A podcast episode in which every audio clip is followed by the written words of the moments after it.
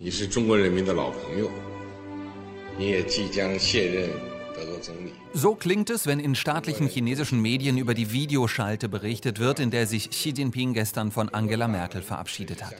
Die kitschige Musik, die den kurzen Videoclip unterlegt, soll den festlichen Anlass unterstreichen. Zu sehen und zu hören ist außerdem, wie Xi Jinping Angela Merkel mit Lob überschüttet. Merkel selbst kommt nicht zu Wort. Als Lao Pangyou bezeichnet Chinas Staats- und Parteichef die scheidende Bundeskanzlerin als alte Freundin also des chinesischen Volkes.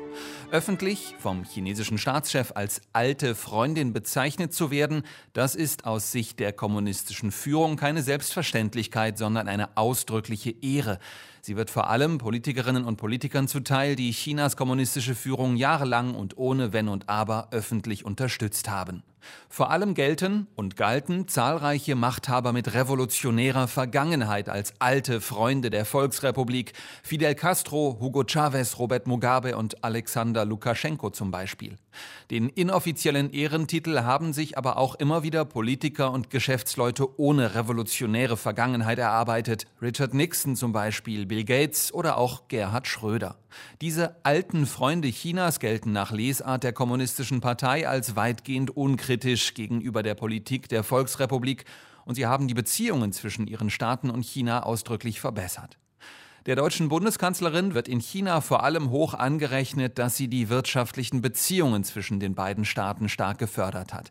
So brachte Merkel Ende vergangenen Jahres die Regierungen der EU dazu, nach harten Verhandlungen dem umstrittenen Investitionsabkommen zwischen der EU und China zuzustimmen. Wenn wir über Merkels Vermächtnis sprechen, dann müssen wir das geplante Investitionsabkommen zwischen China und der EU erwähnen, betont Ye Jiang vom staatlichen Shanghaier Institut für internationale Studien. Wenn dieses Investitionsabkommen umgesetzt wird, dann wird sich der chinesische Markt für die deutsche Wirtschaft weiter öffnen.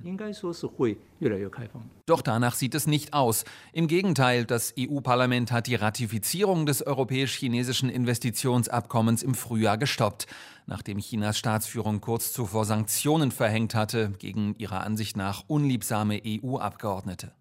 Die Tatsache, dass mit den Grünen und mit der FDP möglicherweise bald Parteien Teil der Bundesregierung sein werden, die eine ausgesprochen kritische Haltung gegenüber der kommunistischen Staatsführung haben, macht eine Ratifizierung des auf Eis gelegten Wirtschaftsabkommens noch unwahrscheinlicher. Der FDP-Politiker Johannes Vogel und Franziska Brandner von den Grünen sagten gestern bei einer Online-Diskussion des Berliner China-Thinktanks Merix. Und solange diese völlig unverhältnismäßigen Gegensanktionen äh, bestehen bleiben, ist, finde ich, eine, von, eine vom Eisnahme ähm, äh, das völlig falsche Signal. Wir sind ja als grüne Fraktion im Europaparlament, aber auch wir hier nicht dafür, das äh, schnell zu ratifizieren, auch es nicht zu ratifizieren, aber wir glauben, es war der falsche Schritt und es ist jetzt erst recht der falsche Schritt. Politische Beobachter sind sich weitgehend einig. So einfach wie mit seiner alten Freundin Angela Merkel wird es Xi Jinping mit einer neuen Bundesregierung nicht haben, egal wie diese genau aussehen wird.